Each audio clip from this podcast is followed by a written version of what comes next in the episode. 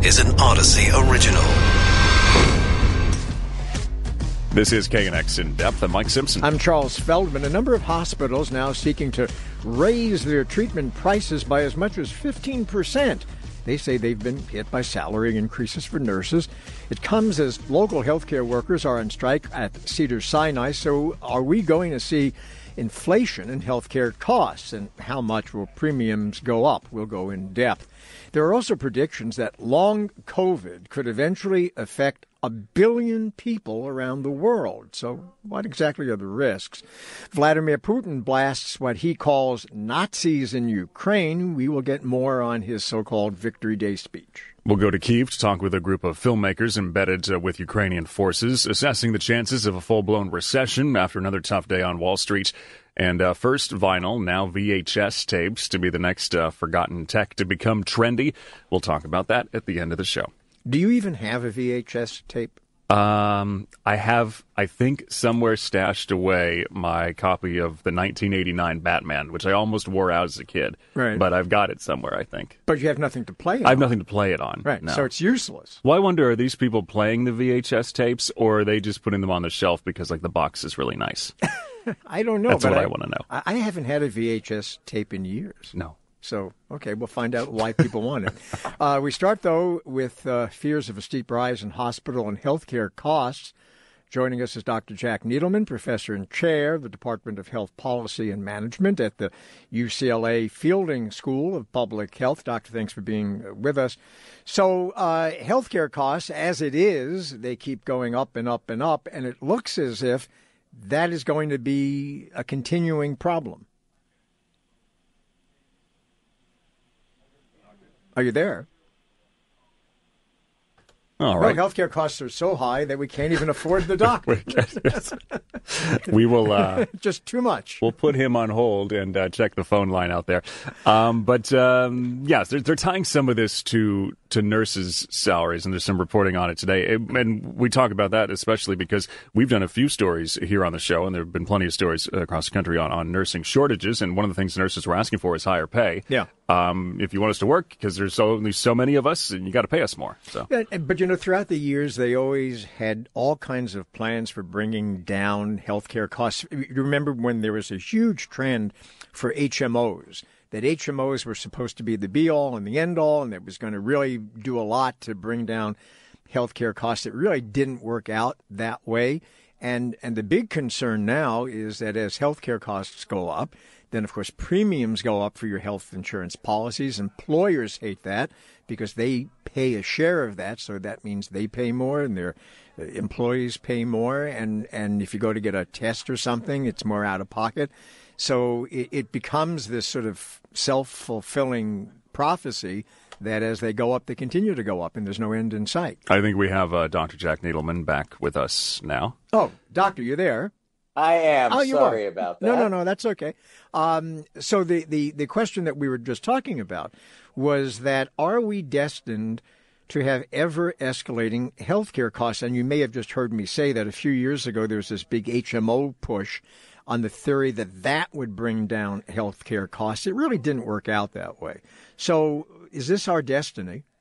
Okay, so we've got two issues with, with the increasing healthcare costs. Yes, we're going to see healthcare costs increasing because the population is aging, and uh, aging populations have more illness. Uh, we also see improvements in the technology for treating uh, illness, and those uh, technology improvements, new drugs, new treatments, tend to add to costs.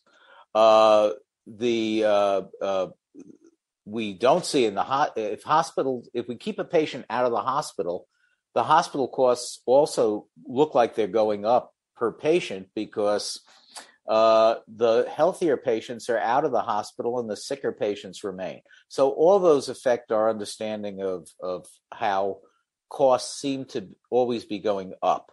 Uh, the particular issue that we've got right now is what's happening with nursing costs, and to some extent other labor costs in the hospital, and whether uh, those are going to p- push costs up in the in the next few years as well, and if so, by how much? Are we supposed to believe that, that some of these big medical systems are, are strapped for cash? Um, it's one of the things the, the workers, the service workers at, at Cedars are pointing out as they strike, saying, hey, you made all this money last year. You can afford us. So if they can afford them, so say the workers, shouldn't they be able to afford higher prices or higher pay for the nurses? Okay, well, let's first talk about how much higher the, the pay is going to be, because the Wall Street Journal article that uh, I think inspired this said seven to fifteen percent increases. Those are sound to me massively in excess of what's going to be needed. Uh, labor is about half the cost of hospitals, and nurses are about half the labor cost in hospitals. So roughly a quarter of the cost of the hospitals are nurses, absolutely critical personnel. Uh, and uh, you want them to be well-trained and, and perform well. But if nurses are asking for seven percent increases in a one-year period, fifteen percent over a two- or three-year period, which is what I think the numbers are, are looking like, uh, then you're talking about a two percent push on hospital costs in a single year, uh, when hospital costs have been going up three, three percent or so every year, even without the push from labor. There are also some offsetting savings if you uh, pay your staff better.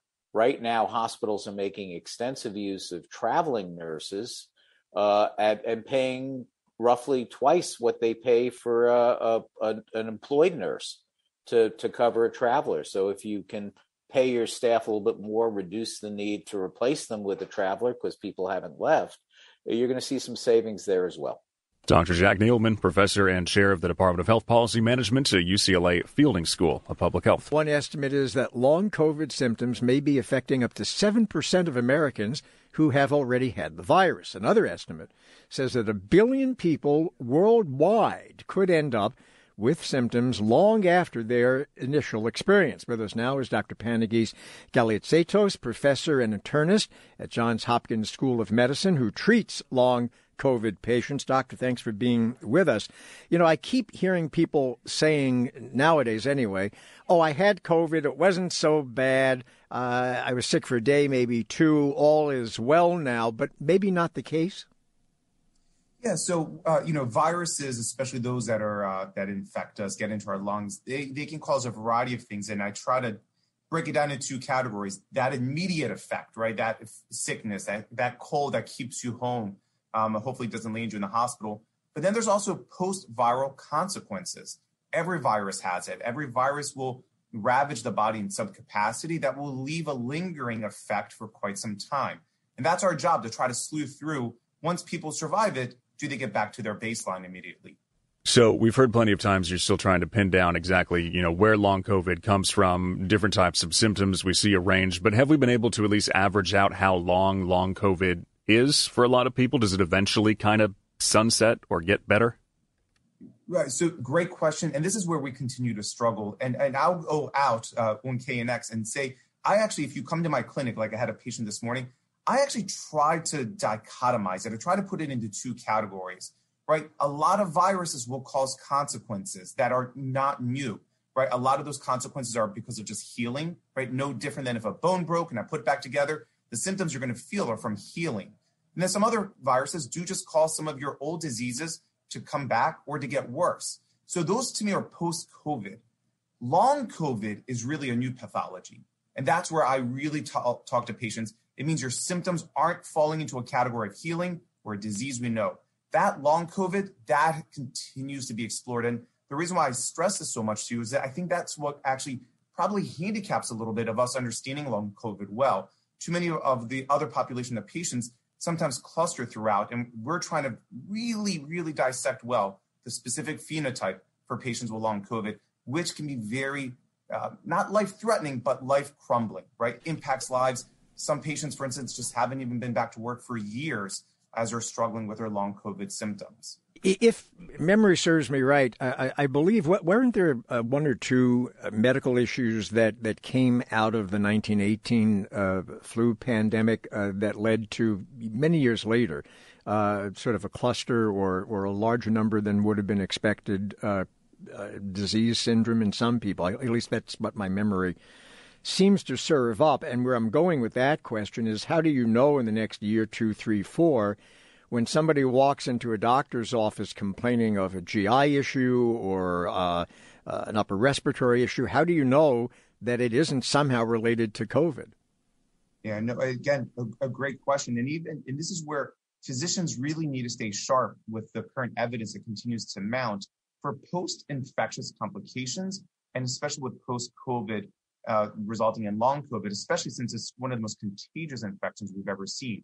So from my standpoint, when I go out and, and lecture and teach physicians, I make it clear to them, you, you got, when you talk to patients about their symptoms, go back a little bit, time travel with them to see if there was an, a point in time potentially where their balance, their equilibrium was shifted because of an infection, and potentially see if you can begin to draw conclusions. I see this because that's what's led to one of the biggest breakthroughs over the last few years, where we realized something like multiple sclerosis comes from Epstein-Barr virus, right? The virus that caused mono in high school decades later can cause this neurological consequence to you. So from my standpoint, we really, as physicians, need to understand that post-viral consequences are rather dire, and we need to keep an open mind to really fully explore them in order to help patients at their best. Because for a lot of patients with long COVID, I can tell you the struggle they have when they walk into my clinic is, are you going to tell me this is just all in my head because all your tests come back normal? And I become their advocate and say, no, you're, you're going through an actual pathology. We just don't know about it. We don't know about it. It's not in our textbook. We're learning about it in real time. Doctor Panagis Galiatsatos, professor internist, Johns Hopkins School of Medicine. Russia marking the anniversary of its uh, victory over Nazi Germany with the big parade in Moscow. They do this, uh, plus a major speech by Vladimir Putin. This was what was being watched um, as we led up to this for, for days and days, because uh, all the questions were, what is Vladimir Putin going to do to maybe further the war in Ukraine, or will he declare actual war and not just this limited engagement, this military operation that he's doing? We have Andrew Jenks with um, Cal State Long Beach with us now.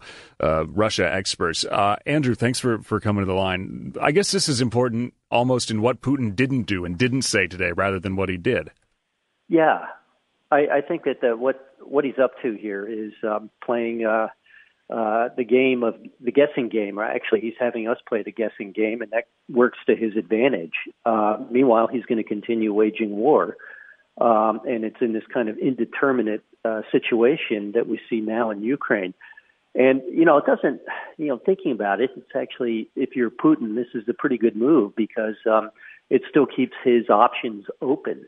Uh, and meanwhile, of course, uh, it really doesn't matter if he declares war because the facts on the ground are he's waging war against Ukraine. Well, and, and I suppose by by not saying anything, as you know, last week there were predictions, I think, out of the Pentagon about, is he going to declare a war on on all of Ukraine so we can recruit more more troops, or, you know, on the most dire end of predictions, was he going to set off some tactical nuclear uh, weapon? He didn't do any of that, as we've just uh, discussed. But does that not also then signal that this is going to be a really protracted experience there?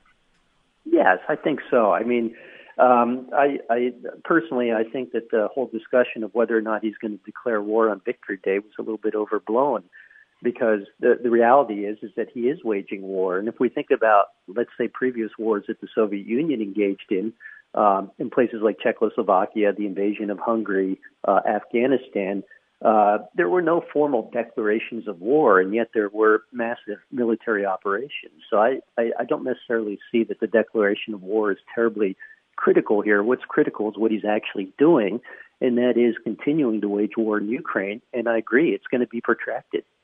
He did mention the fighting for the Donbas region. Is there any read on this that that could be his fallback, that he, you know, could could try and keep that area and, and still call it a win, which is, of course, easy for people thousands of miles away to say, not easy for the Ukrainians? Yeah, well, I, I think that that would be, in some ways, a kind of optimal situation for him. And, and, and, you know, he could have probably negotiated a settlement that would give him at least some more influence in the eastern part of Ukraine long before he escalated. But at this point, I think, as you're, as you indicated in the question, um, Ukrainians are not going to compromise now. They have a sense that they can fight and, and perhaps even win. So that also suggests to me that this is going to be Uh, protracted engagement. And uh, how does Putin get to saying, you know, I have the Donbas, when he's got widespread uh, resistance uh, among Ukrainians that, by the way, he counted on their support uh, early on uh, in the invasion? Andrew Jenks, Cal State Long Beach, uh, Russia expert. Andrew, thanks. Two U S. Army veterans turned filmmakers have been on the front lines in Ukraine, and they join us now from Kyiv. They're Justin Roberts, C E O of Echo Bravo Productions, and fellow vet Hank Barb. Also on the line from Ukraine is Steve Secunda from L A, who is an, a Ukrainian-American helping with all the logistics. First, uh, Justin, uh, thank you, thank you, and thank uh, the other two for being with us, and we'll get to everybody before we're done. But, uh, Justin, tell us a little bit about where you guys have been and what you've done thus far. Well, thus far, uh, we've, we came into through Lviv, down to Kyiv, and uh, we just got back from the Donbas region. And uh, we went out on some of the operations there, met with some of the soldiers who were in the midst of the fight, and went out with them as they done did some of the attacks, and then uh, surveyed the humanitarian efforts over there, and then you know, we actually just came back a couple of days ago, back to Kyiv. So you've been pretty embedded with the Ukrainian troops. Tell us what it's like, especially out there as you get further to the east in the Donbas, which is where a lot of this is, is concentrated right now. It's it's a lot of heavy fire, but it's a lot different fight than you know what we're used to. When we were in, I was in Afghanistan. Uh, these other two, Hank was in Iraq, and Steve was in Afghanistan and Iraq. You know, we were used to small arms. We were used to uh, I E Ds, and it was just a very different fight. You know, this is a very conventional fight, so it's a lot of long-range weapons, uh, artillery, rockets, uh, drones, and trenches. And so the, if you're in the wrong, wrong grid coordinates, yeah, then you're gone. And do you think just uh, psychologically, were you guys prepared for this going into this experience, since it was, as you just pointed out, so different than what all of you had experienced in your own military backgrounds? Yeah, it's it, both of us are pretty familiar with this. Yeah, I, I think yes and no. You know, once we got embedded with the soldiers, it felt like being around soldiers. You know, uh, uh, a forward observation post, a fob, right, is a fob. And it, it felt familiar. And, and it, being psychologically familiar with the combat, too, we were pretty well prepared for that. I mean, I brought my buddy Hank here because he's a former combat medic, and so I have a pretty good team here. And Steve, I mean, he's former Marine infantry. So we, we've been through the firefights before. It's just, you know, it's just different. Hank, was that you? We just heard, I remember we talked we talked before, at least a, a couple weeks before you left, or you were getting set to go, right? Yes, sir. Yeah, I talked to you, uh, and I think Justin was in a uh, uh, a money meeting trying to raise some money for the trip. Trying to get ready for the trip. So, uh, and, and Hank, how would you gauge how things are going, especially for the Russians, which don't seem to be moving those lines all that much? And it's it's so much of the discussion that the Ukrainians have been able to fight so well and hold them off, or maybe the Russian military just wasn't uh, as good as everybody thought it was all what? this time. I think it's a combination of both. You know, the thing that I noticed and that stood out to me the most is that, man, the, the Ukrainian soldiers, their morale is through the roof. Uh, they're exceptionally competent at what they do. And they are a professional army. And that's what I noticed. And, and also they are confident that they're going to win. And I'm confident that they're going to win just from seeing them. And uh, I, I think uh, I think they are winning. Uh, I'm curious, is is Steve uh, there with you now? Uh, yeah, yeah, I'm here. Hi. You are. Hi, Steve. Uh, so as I mentioned going into this, uh, you're helping with logistics. What's involved with that? Well, I want to correct that real quick. So he's helping on uh, the camera work, uh, interpreting, and, well, what are you not doing? Yeah, I brought up as a, I guess, uh, interpreter, also a cameraman. Uh, I live in uh, Hollywood, Los Angeles, so I do filming for, for a living, and uh, I was looking uh, to uh, find my way to get to Ukraine and help out in here in Ukraine. So I was able to connect with uh, Justin, and we talked over the phone, and a few days uh, we talked uh, because we're both members of V M E, Veterans in Media and Entertainment. That's how we got in touch. And, uh, and yeah, in a few days, I flew here, and we started this, this mission of uh, filming a documentary. And uh, just like Hank mentioned before, uh, it is, uh, you know, sort of a different war. It's artillery war, but it's still a combat. So, you know, we're just getting used to it and uh, learning a lot from the front line. And as Hank mentioned before, it's a little bit of both. Russian army is not as strong as we thought, and Ukrainian is stronger, is stronger than we, you know, we didn't uh, anticipate that Ukrainian army would be so strong. Nobody did, really. Yeah. yeah. You've like always... everybody expected them to fold, and they just proved everybody wrong. All right, the early the early expectations were, you know, a week or, or two weeks or something, and now now we're all this this time in. Uh, Steve, you've all seen things in Iraq and Afghanistan, but did you st- have any trepidation of, of going back into a, a war zone, or was it something that, like you were uh, saying earlier, no, you, you felt like you had to go almost? You wanted to go, uh, and you wanted to, be, to do something. Exactly. So, to be honest, I don't want to be here. If the war didn't start, like I'll be I'll be in Hollywood filming and doing my thing, but just because of this war, I, I couldn't just sit in Hollywood and watch from the T V and watch the news. I was like heartbroken, so I had to find my way here and do something from here. Justin, so, how how Justin, how long is this mission for you guys? How long do you plan to stay there? Are you done shooting? Oh, it feels like you're going to curse the production if I give you a time. uh, the uh, it it we're hoping for three or, three or four more weeks for the documentary, but then we're going to immediately pivot to doing a syndicated series of ten episodes focusing on the humanitarian efforts uh, that are going on here. So a different nonprofit for each episode with our series that's called Do Good. It focuses on hope. You know, Do Good is about finding hope in really traumatic situations. Because uh, like I mentioned before, whenever something really bad is happening, good people are going to step up and make life better for people around them. Yeah. So you... it's like the, the documentary focuses on the war, and Do Good focuses on the people who are helping to rebuild. Can, can you share some stories or, or, or pieces of what you've, you found while you were documenting those efforts, the people out there doing good that have really stuck with you? I mean, like, thus far, like, our, our first sets of efforts have been focused just on the war and getting embedded into the military because so much is going on right now. Uh, we have the first thing that we came across, though, even before we got into Ukraine, was what was happening in Poland, in Warsaw. Uh, we, we tried to find the refugee camps. We didn't find any.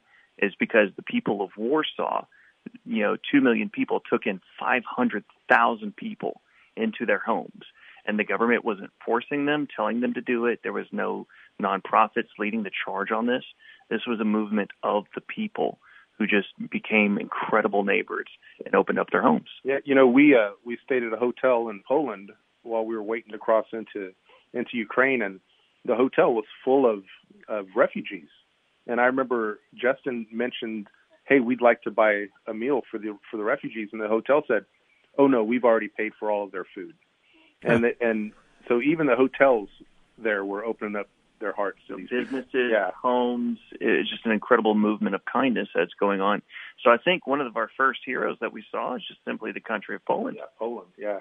Steve, as as you and and uh, your companions there, your fellow uh, filmmakers, have moved around Ukraine, uh, what has the impact been on the average civilian there, not not somebody who's taken up arms, not somebody, but but the average person who three months ago was going about their normal daily existence, whether they were a teacher or a doctor or grocery store owner, and now find themselves in the middle of this, this war with Russia? Yeah, sure. Good question. We actually interviewed a doctor from Mariupol. So what he told us, it just, you know, it's hard to describe. The pictures he shared with us, it's hard to watch.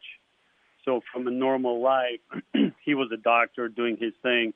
And then when war broke up, he just, people were, uh, the civilians, uh, children, women were dying in Mariupol uh, right and left because of uh, Russian bombing. So they, Russians don't discriminate. They usually target, you know, everything and anything.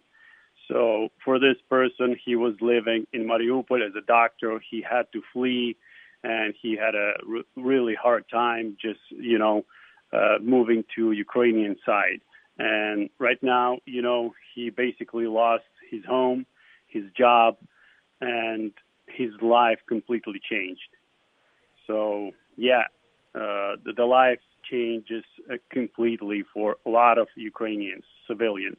Justin or, or Hank or, or both, take me through, you know, uh, from the eyes of a, of a soldier who's who's served now, seeing just how indiscriminate the Russians are with that civilian population. I mean, when you're bombing homes and schools and theaters, that's that's not what's, quote unquote, supposed to happen.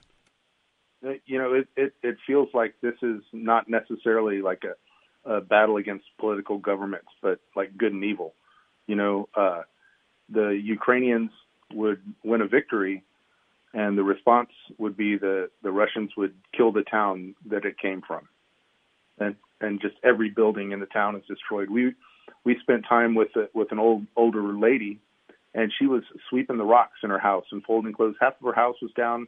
All the all the houses around her were like piles of, of stone. And they're out there sweeping the stone and trying to make it just feel normal again.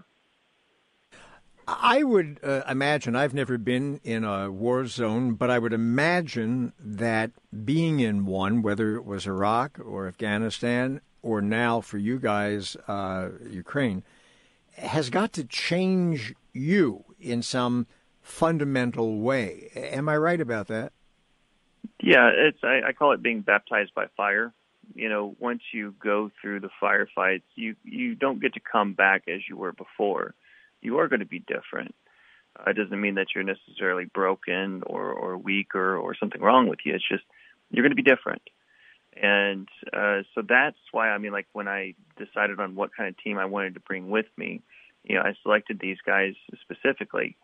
Uh, they have experience telling stories. They're artists. They, they know what they're doing in front of a camera, behind a camera. But they also know how to navigate a battlefield. And, you know, they're not rattled when the bombs go off, and they know what to do in emergency situations. So that was the specific kind of team that I needed uh, to be able to tell these stories, for us to tell these stories. Justin and uh, all of you, uh, Hank, uh, Steve, thanks so much for, for speaking to us. Appreciate you guys. Oh, thanks for having us on. Glad you're, uh, you're staying safe and uh, and that you'll be telling these stories, and, and we'll stay in touch with you. Justin Roberts, C E O, Echo Bravo Productions, and uh, fellow veteran Hank Barb, and then Steve Secunda from L A, Ukrainian-American, helping out, uh, get them to where they need to be, uh, translation, and uh, filmmakers, all of them. Concerns about the economy leading to uh, more falling on Wall Street today. One factor, latest word of economic problems for China. Joining us now, Beth Ann Bovino, chief U S economist at Standard and Poor's. Thanks for coming back with us. So uh, I'm depressed. I mean, I I, I swore I wouldn't look at my four oh one k. Yeah, it was this Thursday or Friday, I, yeah, and then yeah, I kind I looked, I, I did, and and uh, so I'm hoping, uh, Beth Ann, that you are going to offer me some remedy that will bring me out of my now deep depression. It's all yours. You're talking. You're asking an economist to do something like that. Absolutely. So I'll try. Yeah. I'll do my best. Okay, you're on. Well, um, so we're so one thing to take. There's a lot. There's a big concern about recessions. Um, certainly, I understand the, the pain that people are feeling, particularly when they go to the go to the gas pump or to the store with incredibly high inflation, and the Fed moving to attack inflation by raising rates higher, which is certainly going to hurt borrowers uh, in particular. But uh, and that will slow growth. So that's the downside. The uh, the positive piece of news that I want to take want you to take away with is that, first of all, the jobs market is holding up relatively well. We're looking at around four hundred thousand job gains per month now, back through May of last year. Pretty nice readings, and job openings are near record highs. People are getting squeezed by inflation, and that's unfortunately a, a big downside. But right now, at this point in time, it looks like the U S economy is holding up. If you talk about that first quarter G D P reading, uh, part of that was a lot of that was tied to trade and, and inventories. People in the U S were buying, and so were um, and people and businesses were investing. To put that in perspective, doesn't help when people are looking at the four oh one k though and looking at whatever the markets are doing and thinking, well, it's just been weeks and weeks of bad, and I'm not feeling great. So is it just the same old advice of don't panic and stay in, and it'll get better someday? Well, keep in mind that uh, what is it? What, there's a famous, uh, famous uh, quote from some uh, econ- famous economist who I believe got the Nobel Prize. So he used to joke that uh, he used to joke that uh, the uh, U S stock market uh, was able to successfully predict nine out of the last three recessions. So yeah. You know, put that in perspective for what it is. But I mean, I'll tell you on the downside. Sorry, sorry, Charles. Um, oh no, more, more bad news. I'm going to close my ears. Go ahead, go ahead. Talk, talk to Mike. Go ahead. On the downside, I mean, the risk of recession has increased. There's, um, you know, that uh, we do now have it at thirty percent over the next twelve months. Largely, be, uh, largely, uh, largely more of a two thousand twenty-three story, and that's because that inflation hit. Is affecting the economy, and and the Fed's cure is pretty aggressive, and that makes and that gives us some pause. Again, thirty percent is not a done deal, but it does it does suggest that, you know, it, there is there is still some concern out there. You want to ask her the question about the Fed screwing it up? Oh, the one that we ask everybody. Every which single person. Yes. Yeah. The question is, is can, can we count on the Fed screwing this one up, because they seem to always do that? Well, I I mean, I think that, well, let's put it this way. Um, last year, they uh, they were way behind the curve. Everybody knows that. They recognize that. Uh, historically, if you go back many years, that's a, that sort of stands out as a kind of an outlier.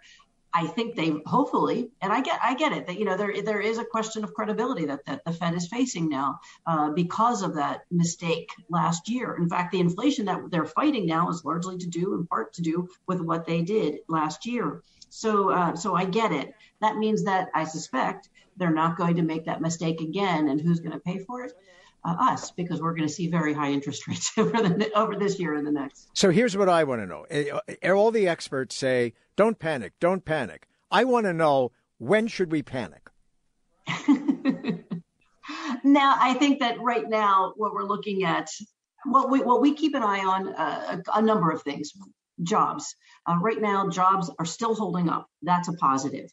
Uh, And even when we see the Fed move in terms of um, in terms of they become more aggressive this year, let's see what happened to the jobs market. We have an unemployment rate that is now at its back past.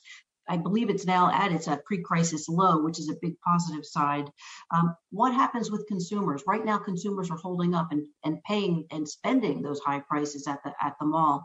When does that slow? When consumers say, enough is enough, I got to hold my money, I got to conserve my cash, then you can see businesses pull back, jobs start to weaken, and that's when you see the things tumbling. But at this point in time, at least for now, that's not what's in the equation. Beth Ann Bovino, Chief U S Economist, Standard and Poor's. Well, it seems you may be able to cash in on your old V H S tapes. An auction is being held next month with more than three hundred movie music titles from back in the day. Joining us now is Joe Maddalena, Executive Vice President of Heritage Auctions. Joe, thanks for being with us. First, for those listening who have no idea what a V H S tape is, Mike and I were trying to figure out, how would you describe it to them? How would you describe it? What is it? Well, I think if you don't know what it is, you're not a, you're not my target audience. You're not going to the auction. So I'm gonna I'm gonna I'm gonna go a different route with this. Who, for everyone who remembers what V H S is, for all of us people who made our weekend plans, going to Blockbuster, waiting in line, having friends over, cooking, this major social event. Hey, I'm your guy. The Friday night Blockbuster was something special. Yeah, it was yeah. the greatest time.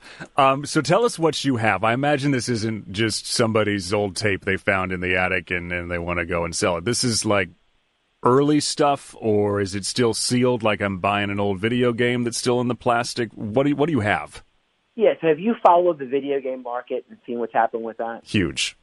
Yeah, it's like a Mario. We sold a nine point eight for one point six million dollars. So the video game market has taken off, and V H S, like, seemed to be right on its heels. A year and a half ago, just to give you an example, a first print of Star Wars from eighty-two, you know, uh, uh, unsealed, the high-grade copy was probably, I don't know, ten thousand. It's a quarter of a million now. And people are like, what? And I'm like, okay, but you got to think about this. When V H S first came out, they were really expensive. A tape was a couple of hundred bucks. So this is the early eighties. People weren't shelling out that kind of money. That's why Blockbuster became so popular, because videos were so expensive. Okay, even, you know, a few years later, they were still a hundred bucks a piece. It wasn't for a while before the price point came down. So these early printings are incredibly rare because they mostly went to the video stores. They were opened and rented over and over and over again. So you can get a second print, a third print. So basically, you have a grading company out there who are grading these things. They, they are sealed. We're not selling un, any unsealed product. But it's everything from the eighties, I mean, which is so incredibly popular right now. You know, all the Raiders of the Lost Ark, the, you know, the, you know, you have uh, Goonies, uh, Ghostbusters, you know, like that whole genre, Aliens, all the horror movies. It, it's, it's so much. Yeah, but here, but but I guess here's what I don't get, uh, Joe. Uh, you know, videotape, uh, like I a few years ago had a lot of stuff uh, transferred from videotape to digital, because videotape does deteriorate over time if it's not kept in really good conditions. And I know the T V networks for years, they would spend huge amounts of money to keep videotape in special environments to try to maintain it. And even then, a lot of them started to, to you know, the, the color shifts. It, it does all kinds of weird stuff. So what is the, the, the lore of videotape? Well, it's a cultural artifact. If you're spending a million five on a Mario game, you're not opening it. Okay, it's the same exact thing. These so guys you're not watching buying... it, in other words. You just want to have it. No, well, it's like you're not playing the video game. You're spending yeah. seventy-five thousand dollars for it. The, the, the fact is that you're buying something that's unsealed. It's like having an unopened box of baseball cards from the nineteen fifties. Well, the gum can bleed through the cards and make the cards crappy. You know, anything could happen in anything, but you're not buying that. You're buying something that is truly unique. Many don't exist, and and that's what this is. This is like literally, you know, some of these videotapes, as we're finding out, there are so few of them in existence of these first prints. But you know, it's just it's just like all anything now that they're grading, it's just kind of like all kind of falling in pattern. Has there been a V H S auction like this before, or is this almost uh, like a perfect test case to see how? I mean, obviously you want to make a whole bunch of money, but to see how high they actually go. Uh, there's no question this is a perfect test case. I mean, this has never happened before. Uh, there there have been videos that have sold at auction. Uh, we've, we've sold some in our sports division. Other companies have sold a few here and there. But no one's ever done this, you know, for, for, of a major auction house, a dedicated sale. No, I'm the first I'm the first crazy person. The first guy to try it. Well, what, what, what, what gave you the idea to do it? I was at a popular culture convention in Dallas about a year and a half ago, and a guy walked up to me and said, "Hey, I'm grading V H Ses. Can you come over to my booth?" And I'm like, "Sure." So I went over to his booth. He gave me his elevator pitch, and I'm like, "It's a really good idea." So I went back and talked to my partners at the company, and I'm like, "Am I crazy?" And they're like, "No, this makes perfectly good sense. I mean, why wouldn't this be the next extension?" Because, again, if you know what a V H S is, everybody in the world used them. There was a time in our life where every country was watching the same, like video games. It's not an American phenomenon. These were played. These V H Ses were played all over the world. So how do people? So the, how do people get in on the auction? So they can go to our website, uh, H A dot com, and they can download the catalog. It's June ninth, you know, and there's about three hundred twenty tapes, and we have everything from a few hundred bucks to tens of thousands of dollars, but everything starts at a dollar. Nothing is reserved, so the market will find its way. You know, we're just, we're just, this is like one of those things, it's a test case. It's just like literally every single tape is going to open up at a dollar. You, you got an old copy of Blade Runner in there? Yes, we do. Mm. First, a first, a first print, a first print of Blade Runner, God, is probably fifty to seventy-five thousand dollars. Wow! Care to put in a bid, Mister Simpson? I mean, it would be cool to have. Yeah, right. That's hey, there you go. You're my, cus- it'd be cool. You're my yeah. target audience. Come on. That's Let me go dig up the old uh, whatever else I have that I can sell to buy the V H S, yeah. the old Pokemon cards or whatever else got hot like check, over the last six months. Check your four oh one k first. Right. Yeah. Exactly. All right. Uh, Joe Maddalena there, and uh, he's Executive Vice President of Heritage Auctions. Joe, thanks.